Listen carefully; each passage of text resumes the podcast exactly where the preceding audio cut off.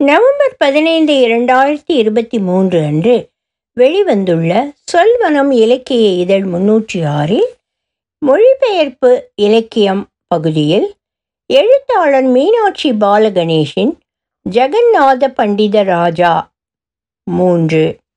ஒலிவடிவம் சரஸ்வதி தியாகராஜன் பாஸ்டன். இனியும் தொடர்ந்து காணப்போவது பாமினி விலாசத்தின் அடுத்தடுத்த இரு பாகங்களையே அடுத்து வருவது கருணாவிலாச எனும் பகுதி. இந்நூலின் ஸ்லோகங்கள் காதலியின் இழப்பினால் விளைந்த சோகத்தை பிழிந்தெடுத்து வெளிக்கொணர்கின்றன. ஆகவே இவை கட்டாயமாக ஜெகநாதரின் சொந்த வாழ்க்கையில் நிகழ்ந்த சோகத்தின் இழப்பின் வெளிப்பாடுகளே எனலாம். பாகம் மூன்று கருணா விலாச இப்பகுதி பத்தொன்பது ஸ்லோகங்களை மட்டுமே கொண்டது. ஒன்று ஓ மனமே இப்போது விதி உன்னிடம் கொடுமையாக உள்ளது என நீ யாரிடம் உனது வருத்தத்தை கூறுவாய்? உனது நண்பர்களில் ரத்தினம் போன்றவள் மனைவி. சுவர்க்கத்திற்கு சென்ற பிறகு யார் உனது வருத்தத்தை ஆறுதல் அளிக்கும் சொற்களால் நீக்குவார்? இரண்டு அந்தோ ஓ அன்பானவளே முன்போல நீ ஏன் என்னை வந்து திடீரென எதிர்கொண்டு வரவேற்று என்னை உன் புன்னகையால் மகிழ்வித்து காதலின் மந்திரிகளான அன்பான பார்வையாலும் சொற்களாலும் எதிர்கொண்டு வரவேற்பதில்லை. புலன்கள் அனுபவிக்கும் பொருட்களை மறந்து போய்விட்டன. சிரமப்பட்டு கற்ற கல்வியும் கூட என்னிடமிருந்து முகத்தை திருப்பிக் கொண்டு சென்று விட்டது. ஆனால் அந்த மான்விழியால் மட்டும் வழிபாட்டுக்குரிய கடவுளைப் போல் எழுந்தருளி என் மனதிலிருந்து மறைவதில்லையே. நீ துரிதமாக மங்களகரமான மோட்ச நிலைக்கு சென்றபோது கருணை உள்ளம் கொண்டவளே உன்னிடம் குடியிருந்ததென நான் அறிந்திருந்த அந்த கருணையையும் நீ விட்டுழித்தனையோ? ஓ பெண்மணியே அதனால்தான் யாருடைய அழகான பார்வை காலை நேர நீலோத்பலத்தின் பெருமையை உடை தெரியுமோ அந்த பார்வைகளால் என்னை நீ நோக்குவதில்லை.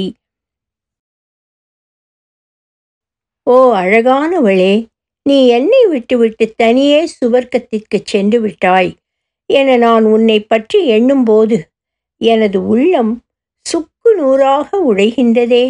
ஏனெனில் நீ திருமணத்தின் போது கால் வழுக்கிடும் என பயந்தவாறே என் கரத்தை பற்றி கொண்டு அம்மிக்கல்லின் மீது ஏறினாய் என்றோ அந்த சிறிய சம்பவத்திற்கே என் துணை அருகாமை உனக்கு வேண்டியிருந்ததே. இப்போது எப்படி நீ தனியே மோட்சத்தை நோக்கி பயணப்பட்டாய்? என வருத்தம் மேலிட கேட்கிறார் கவிஞர். ஆறு. எனது சிந்தையிலிருந்து அந்த பெண்மகள் மறைவதே இல்லை. ஏனெனில் அவள் எனது கவிதைகளைப் போன்று குற்றங்கள் அற்றவள் இனிமையான குணங்களை கொண்டவள் உணர்வுகளாலும் அன்பினாலும் ஆட்கொள்ளப்பட்டவள். ரசம் பாவம் அணிகளால் மொழியின் வர்ணனைகளால் அலங்கரிக்கப்பட்டவள். செவிக்கு இதமான சொற்களை பேசும் குரலுடையவள். சொற்கள் கோர்க்கப்பட்ட தொடர்கள். எண்ணத்திற்கு இனிமையானவள். அன்பான மனைவியை தான் இயற்றும் இனிய கவிதைக்கு ஒப்பிடுகிறார் ஜெகநாதர். ஏழு ஓ அன்பே என் உயிரை போன்றவளே தாமரை மலர்களின் பெரும் கவலை குறைந்தது நிலவின் வட்ட வடிவம் இணையில்லாத நளினத்தை அடைந்தது. குயில்களின் குரல்கள் ஓங்கிவிட்டன. அனைத்தும் நீ இந்த இடத்திலிருந்து சென்று விட்டபடியால். எட்டு. பெருமை மிகும் இந்திரனைப் போல சந்தோஷங்களை எனக்கு சில நாட்களே அனுபவிக்க கொடுத்துவிட்டு நிலையாமையை உடைய மின்னல் கீற்றுகள் போல நீ துரதிருஷ்டசாலியான எனது கரங்களினின்றும் திடீரென நழுவி சென்று விட்டாய். இது எவ்வாறு உளதெனில்? ஒரு அரசனின் ராஜ்யபாரம் அவனிடமிருந்து கை நழுவியது போல உள்ளது. ஓ பெண்ணே யாருடைய தொடைகள் கரத்தின் பின்புறத்தை மணிக்கட்டிலிருந்து சிறுவிரல் அடிவரை ஒத்துள்ளதோ? நான் செய்த ஏதேனும் அறியாத தவறால் நீ சினத்தால் பாதிக்கப்பட்டாயா? ஏனெனில் நீ அன்பான விசுவாசமுள்ள துணைவியாயிருந்தும் என்னை புறக்கணித்துவிட்டு தொலைதூரத்தில் உள்ள உனது தோழியின் முக்தி மோட்சம் வீட்டிற்கு சென்று விட்டாயே ஓ இனிமையான நடத்தை கொண்டவளே அமிர்தத்தின் சாரம் போன்ற உன் இனிய விளையாட்டுகள் இல்லாமல் என் சிந்தையில் கவிதை வரிகளாக மாற்றப்படும் எனது நல்ல கவிதைகள் எவ்வாறு மனத்திற்கு வனப்புடையதாகவும் கவர்ச்சியானதாகவும் இருக்கும்? பதினொன்று. ஓ அஞ்சி நடுங்கும் கண்களை உடையவளே நீ இப்போது இறந்து விட்டபடியால் முழுநிலா இரவு அழகின் உச்சத்தை அடைகின்றது. ஏனெனில் நீ இந்த பூமியை உனது ஒளிமயமான இனிய புன்னகையால் அலங்கரித்தபடி இருந்தவரை இந்த இரவு கவிஞர்களின் பணிக்கு உதவாததாக இருந்தது. எல்லா விருப்பங்களையும் பூர்த்தி செய்பவள் எனது இல்லத்தை ஆளும் தேவதை எப்போதும் மங்களகரமானவற்றுடன் சம்பந்தம் கொண்டவள் என் மீது அமுதத் துளிகளை தன் மென்மையான புன்னகையால் தெளித்து என்னை எப்போதும் தன் கண்கள் எனும் மலர்ந்த தாமரை மலர்களால் வழிபடுபவள் எனது அன்பிக்கினியவள் எனது உள்ளத்தை விட்டு மறையாமல் இருக்கிறாள். பதிமூன்று ஓ மான்குட்டியின் விழிகளை கொண்டவளே தற்சமயம் நீ சுவர்க்கத்திற்கு சென்று விட்டதனால் என்னை மண்ணில் எரிந்து விட்டனையா நீ இந்த உலகில் வாழ்ந்தபோது என்னை ஓ இனிமையானவரே ஓ தெய்வமே ஓ அழகானவரே என விழிப்பதன் மூலம் சுவக்கத்திற்கே அழைத்துச் சென்றாய். பதினைந்து. ஓ தாமரை கண்ணாளே நீ எத்தனை அழகானவளாயிருந்தாலும் ஈமத்தி உன்னை எரிக்காமல் விடவில்லை. ஏனெனில் உன்னுடைய பொன்னையும் விஞ்சும் ஜுவலிப்பினாலும் எல்லையற்ற புனிதத் தன்மையாலும் நீ அதனுடைய ஜுவாலிகளின் ஒளியை எப்போதும் பின்தள்ளி விடுவதனால் அது உன்னிடம் மிகவும் கோபம் கொண்டிருந்தது. பதினாறு. அவள் கண்களில் உண்டாகும் வலியை ஒரு கற்பூர கட்டி போல் நீக்கி விடுபவள். கழுத்திற்கு மிகுந்த மகிழ்ச்சியை அளிக்கும் மலர்ந்த தாமரை மலர்களாலான மாலை போல்பவள். ஒரு அழகான கவிதை போல மனதில் களிப்பை உண்டாக்குபவள். மற்ற பெண்மணிகளால் கடவுளைப் போல கொண்டாடி வழிபடத்தக்கவள். இப்படி ஒரு கணவன் கூறி உருகுவதற்கு அந்த மனைவி எத்தனை பெருமைக்குரியவளாக இருந்திருக்க வேண்டும். அற்புதமான இணையர் இவர்கள் என உணர்கிறோம். பதினேழு. அன்பே சொல்வாய் எப்படி நீ உன் கணவனை அன்றி மற்ற எவரையும் அன்போடு கனவிலும் நோக்காதவள்.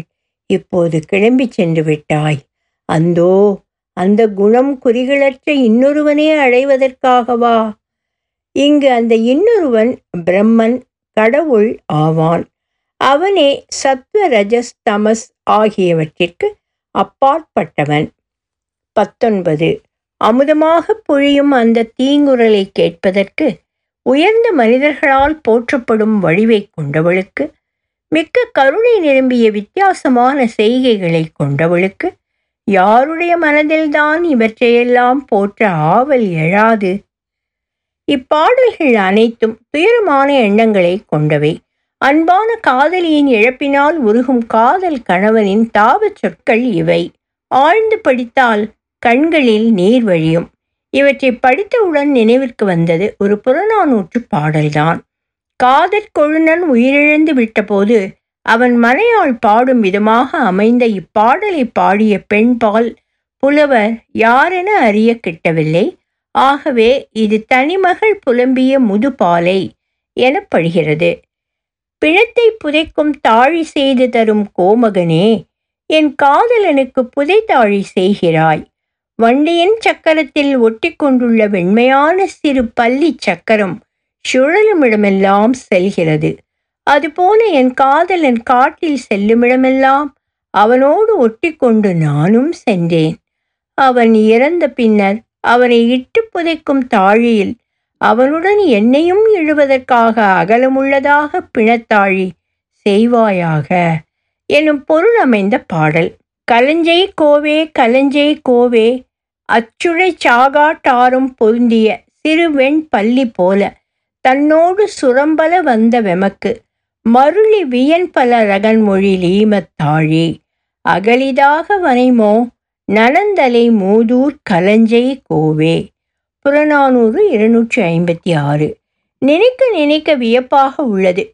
உயர்ந்த கவிஞர்களின் எண்ணங்கள் எவ்வாறு ஒரே மாதிரியாக உள்ளன? அருமையான இலக்கிய விருந்து. பாகம் நான்கு சாந்த விலாச பாமினி விலாசத்தின் கடைசி பகுதிதான் சாந்த விலாச இது முப்பத்தி மூன்று ஸ்லோகங்கள் செய்யுள்களை கொண்டது. இந்த ஸ்லோகங்கள் ஜெகநாதர் தம் வாழ்வின் இறுதி காலத்தில் எழுதினவையாக இருக்கக்கூடும். ஏனெனில் இதில் தம் வாழ்க்கையை பற்றி குறிப்பிடுகிறார். தாம் இயற்றிய செய்யுள்களின் இனிமையை நயத்தை உயர்வாக பெருமிதத்துடன் பேசுகிறார். கிருஷ்ணனின் திருவழி பெருமையை புகழ்ந்தேத்துகிறார் ஒரே ஒரு செய்யுள் தனது மகனின் இறப்பை பற்றியும் குறிப்பிடுகின்றது.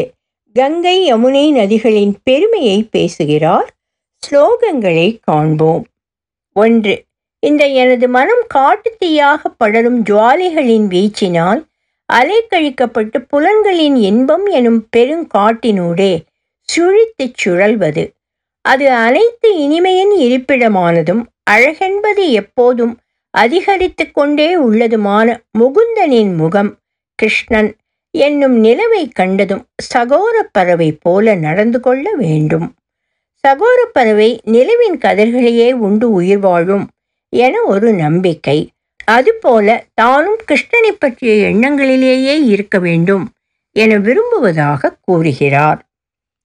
மூன்று நூற்றுக்கணக்கான நித்தியமான ஒளி வீசும் மின்னல்களினால் சூழப்பட்டும் மானிடர்களின் புது புது கவலைகளை அவர்கள் நினைக்கும் போது மட்டும் தன் கருணையினால் விலக்கியும் வைக்கும் காளிந்த மலையின் மகளான யமுனையின் கரைகளில் உள்ள மரங்களில் ஓய்வெழுக்கும் அந்த அற்புதமான மேக கூட்டங்களைப் போல எனது சிந்தையின் எண்ணங்கள் உருவெடுக்கட்டும். நான்கு. காளிந்த மலையின் மகளான யமுனையின் விளிம்புகளை ஒளிப்படுத்தும் தமால மரம் அடிக்கடி வருவதும் செல்வதுமான பயணங்களின் களைப்பை மானிடர்களிடமிருந்து களைவதும் வரிசையான அதிசயமான இனிய கொடிகளால் சூழப்பட்டதுமானது. அது விரைவில் எனது துயரங்களை முற்றிலும் போக்கடிக்கட்டும். இங்கு கோபிகளை இனிய கொடிகளாக உருவகிக்கிறார் தமான மரமானது ஸ்ரீகிருஷ்ணன். செல்வதும் வருவதுமான பயணம் பிறப்பும் இறப்புமாகும். மறுபடி மறுபடி பிறந்து உழலும் வாழ்வின் களைப்பினை கிருஷ்ணன் எனும் தமால மரத்தின் நிழல் போக்கி களையட்டும் என்கிறார். இதுவும் முந்தைய ஸ்லோகமும் மூன்று. ஸ்ரீமன் நாராயணியத்தின் ஸ்லோகம் ஒன்றை நினைவுபடுத்துகின்றன.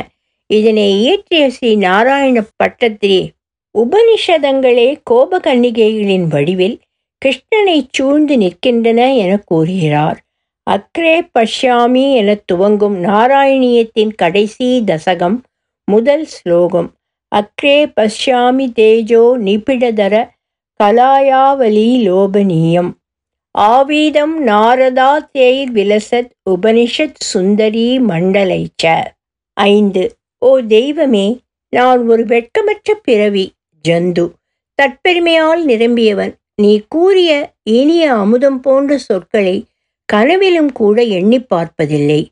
இவ்வாறு நான் நூற்றுக்கணக்கான தவறுகளை இழைத்திருந்தாலும் நீ என்னை உன்னுடையவனாக கருதுகிறாய். ஓ யாதவர்களின் தலைவனே உன்னிலும் கருணை நிரம்பியவர்கள் ஒருவரும் இல்லை. என்னை விடச் செருக்கு மிகுந்தவர்களும் ஒருவரும் இல்லை. இங்கு கடவுள் கூறிய சொற்களாக உபனிஷதங்களை கொள்ள வேண்டும். என சர்மா அவர்களின் விளக்க உரை கூறுகிறது. ஆனால் ஸ்ரீகிருஷ்ணன் தன்வாயால் உரை செய்தது பகவத்கீதை அல்லவா? ஆகவே அதாகவும் கொள்ளலாம். ஆறு. பாதாள லோகத்திற்கோ அல்லது கடவுள்களின் தலைநகருக்கோ அல்லது மேருமலையின் உச்சிக்கோ செல்க. பல கடல்களை கடந்தாலும் உனது ஆசைகள் முடிவதே இல்லை. ஆனால் நீ மன உடல் வருத்தங்களாலோ முதுமையாலோ வருந்தினால் பரமானந்தத்தை விழைந்தால் உனது நாவை ஒரு மருந்திற்கு பழக்கிக்கொள். அதாவது ஸ்ரீ கிருஷ்ண எனும் சொல். மற்றவற்றினால் என்ன பயன்? கிருஷ்ண எனும் நாமமே பிறவுக்கு முக்திக்கு அருமருந்து என போதிக்கிறார். பிணியே பிணிக்கு மருந்தே எனும் அபிராமி பட்டரின் சொற்கள் நினைவிற்கு வருகின்றனவா? ஒன்பது. ஓ மனமே இதனை நான் உன்னலனுக்காக கூறுகிறேன். நீ ஒரு காட்டில் மாடுகளை மேய்க்கும் மேக நிற வண்ணன் ஒருவனுடன் நட்பு கொள்ள வேண்டாம். ஏனெனில் அவன் உன்னை தனது மோகன புன்னகையால் மயக்கி எல்லா திசைகளிலும் தனது இனிமையான அழகினை பரப்பி உன்னையும் உனது விருப்பத்திற்குள்ளானவற்றையும் அழித்து விடுவான்.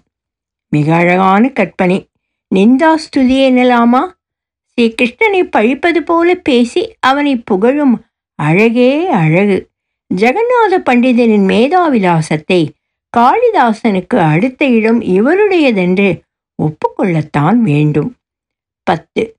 ஓ நாவே நீ இனிப்பான பொருட்களை ரசிப்பவனானால் உன்னை கிருஷ்ண எனும் பெயரை கூற பழகிக்கொள். ஏனெனில் அது திராட்சை பழங்களை விட அதிகம் இனிப்பை கொண்டது. ஆழ்மனத்தில் பதிந்துவிட்டால் விவரிக்க இயலாத அபரிமிதமான அன்பை அவனிடம் பெருக்கும்.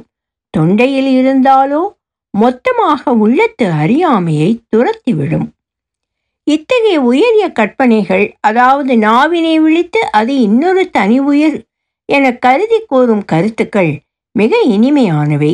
அற்புதமான பெருமைக்குரிய கவிஞர்கள் இவ்வாறு பாடுவதை நாம் வெவ்வேறு மொழிகளில் அறிந்துள்ளோம். இளங்கோவடிகள் சிலப்பதிகாரத்து ஆய்ச்சியர் குறவையில் நாராயணா என்ன நாவென்ன நாவே? என கூறியிருப்பார். அற்புதமான வரிகள் அவை. அதே போல புரந்தரதாசரும் தமது பாடலொன்றில் ஹரிநாம ஜிஹ்வையொழிர பேக்கு அதாவது ஹரியின் நாமத்தை நாவில் இருத்தி கொள்ள வேண்டும் என்பார். உயர்ந்த சிந்தனைகள் உயர்ந்த உள்ளங்களில் இருந்துதான் உற்பத்தியாகின்றன. பத்தொன்பது. ஓ மனமே கவலைகளையெல்லாம் ஒழித்துவிட்டு முதுமையில் ஏன் உறங்குகிறாய்? அல்லது நிம்மதியாக உறங்குவாய். அன்னை கங்கை உன் அருகே விழித்திருக்கிறாள். இதனை கங்கை கரையில் அமர்ந்து ஜெகநாதர் எழுதியிருக்கக்கூடும் இருபத்தி ஒன்று. ஓ என் மனமே உலக வாழ்க்கை எனும் குழியினுள் என்னை ஏன் தள்ளுகின்றாய்? மன்மதனையை அழித்தவனின் சிவபெருமானின் தாமரை மலர் பாதங்களில் நான் எப்போதும் பணிந்து கிடக்கிறேன். இதனை செய்வதால் உனது மகனை இழந்த சோகம் மறையப் போவதில்லை. இந்த ஒரு பாடலே ஜெகநாதர் தனது மகனையும் இழந்தார் என தெரிவிக்கிறது. இருபத்தி இரண்டு. இதிலும் அடுத்த பாடலிலும் ஒரு அழகிய கருத்தை காணலாம். ரகுவம்சத்தவனின் தலைவனை தொலைவிலிருந்து கண்ணுற்ற போதே முனிவர்கள் அது ஒரு மரகத மரமா? அல்லது தமால மரமா? என ஐயம் கொண்டனர். இருபத்தி மூன்று இது யமுனை நதியா? இல்லை. ஏனெனில் அது நீரால் நிறைந்திருக்கும். இது மரகதங்கள் வீசும் ஒளியா? இல்லை. ஏனெனில் அவை அந்த ஒளி எவ்வாறு இனிமை தரும்? காட்டில் வாழும் எவரால் ராமனின் தேக காந்தியை கண்டு கழிக்கும் ஆவலில் இந்த சந்தேகங்கள் முதலில் எழுப்பப்பட்டன. கம்பராமாயண பாடல் நினைவிற்கு வருகின்றதா? வெய்யோன் ஒளி தன்மேனியின் விரிசோதியின் மறைய பொய்யோவினும் இடையாளொடும் இளையானொடும் போனான். மையோ மரகதமோ மறிகடலோ மழைமுகிலோ ஐயோ இவன் வடிவென்பதோரு அழியா வழக்குடையான். ராமனின் அழகு எல்லையற்றது. அதனை மையோ என மை சிமிழிலோ மரகதமோ என ஓரிடத்திலோ மறிகடலென அது இருக்கும் இடத்திலோ மழை முகிலென கார்காலத்திலோ அடக்க முடியாது. அதனால் ஐயோ இந்த வடிவழகை எவ்வாறு விவரிப்பது? இவன் அழியா அழகுடையவன் என தன் இயலாமையை கம்பர் கூறுகிறார் என்பார் கீவாஜா அவர்கள். அதே போல ஜெகநாத பண்டிதரும் இது கருநிற யமுனை நதியோ? யமுனா நதியின் நீர் கருமை நிறமுடையது. மரகத ஒளியோ என ராமனை கண்டவர்கள் எண்ணினார்கள் என கூறுகிறார். தொடர்பே இருந்திராத பெரும் புலவர்களின் வாக்கில் ஒத்த கருத்துக்கள் உதிக்கும் அதிசயம்தான் என்னே. தமால மரம் என்பது சினிமோமம் டமாலா இலவங்க மரத்தை குறிக்கும். இதன் சூழ்ந்த பச்சை நிற இலைகளால் இது ராமன் அல்லது கிருஷ்ணனின் தேக நிறத்துடன் ஒப்பிடப்படுகிறது. ராசலீலை சம்பந்தமான கதைகளில் இவை தமான மரங்களிடையே பிருந்தாவனத்தில் நிகழ்வதாக கூறப்படும். இருபத்தி ஒன்பது. தேன் திராட்சை அந்த அமுதம் அல்லது அமுதம் போலும் இனிக்கும் மங்கையின் இதழ்கள் ஆகியன சில பொழுதுகளில் அனைவருக்கும் மகிழ்ச்சியை அளிப்பதில்லை. ஆனால் அந்தோ அந்த மந்த புத்தியுள்ள மனிதர்கள் உயிருடன் இருப்பினும் இறந்தவர்களுக்கு ஒப்பானவரே. ஜெகநாதரின் சொற்கள் அவர்களுக்கு ஆனந்தம் தராவிடில். தனது கவிதைகள் அப்பழுக்கற்றவை அதிசயமானவை உயர்வானவை எனும் பெருமிதம் இதில் துனிப்பதனே காணலாம். முப்பத்தி இரண்டு சாஸ்திரங்களை கற்றாகிவிட்டது. ஒரு நாளின் கடமைகள் நிறைவேற்றப்பட்டு விட்டன. தில்லி பாதுஷாவின் ஆதரவில் வாழ்வின் பெரும்பகுதியை கழித்தாயிற்று. இப்போது எல்லா விருப்பங்களையும் விட்டுவிட்டு மதுராவில் விஷ்ணு என்னால் வழிபடப்படுகிறார். அதனால் பண்டிதர்களுள் மிகச் சிறந்தவன் எல்லா விதங்களிலும் செய்ய வேண்டியவற்றை வியக்கத்தக்க வகையில் செய்து முடித்துவிட்டான் தன்னை பற்றியும் தன் வாழ்வை பற்றியும் ஜெகநாதர் இறுதியாக எழுதிய குறிப்புடன் இந்நூல் முடிவடைகின்றது. அற்புதமானதொரு படைப்பு இது.